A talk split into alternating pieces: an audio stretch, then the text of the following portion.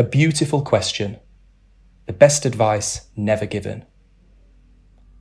Always the beautiful answer who asks a more beautiful question.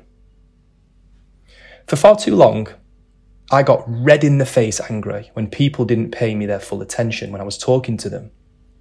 I'd see them checking their phones or getting distracted by something over my shoulder, and I'd catastrophize. Nobody cares about each other anymore. Then one day, my business coach said to me, We all fight the same few battles our whole lives, just with different people on different terrain. When people don't pay you attention and you get angry, what old battle are you fighting? Boom, that one question helped me understand it was a battle that began way back at primary school when I was excommunicated by some of the parents for being naughty. Adult me was conflating friends checking phones with a few parents who rejected the child me. Now, whenever I feel the anger bubbling up, remembering that insight helps me get perspective, be kinder to myself, and keep hold of my friends. In another exercise, my coach asked me what I was most afraid of in the world, then asked why repeatedly until I sunk all the way down to my base need, which was freedom. He was using the five whys technique, but taking it to the extreme, more like 40 whys.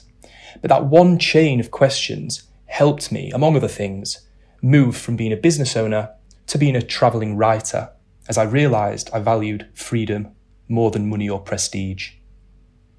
Neither of those transformations would have happened if my coach had just tried to give me advice.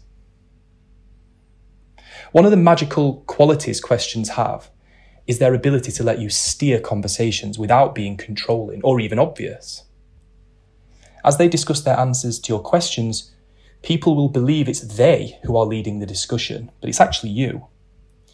This is counterintuitive, but incredibly helpful for just about any sort of situation where a friend, partner, family member, or colleague needs help getting unstuck. A favourite of mine is to ask, how would you support your own child or friend in this situation?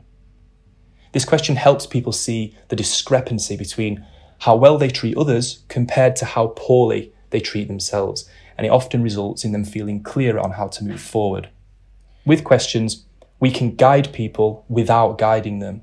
We've got two ears and only one mouth for a reason. When we ask genuine, open, and beautiful questions, we're empowering people in the most effective way possible. First, by giving them the rare gift of being listened to.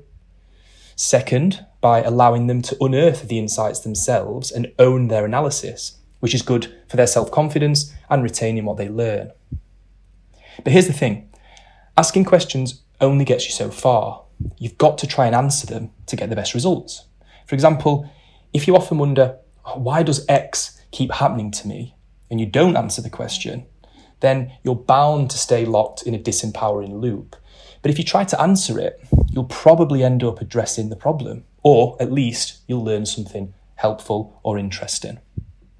Question plus answer equals progress. Question minus answer equals philosophy, or just another question. So if you truly want to help people succeed, including yourself, then try not to give advice. Don't make statements or give instructions or declare anything. Don't try to share any knowledge at all. Instead, seek it. Ask a beautiful question. Here are some beautiful questions. What would love do next?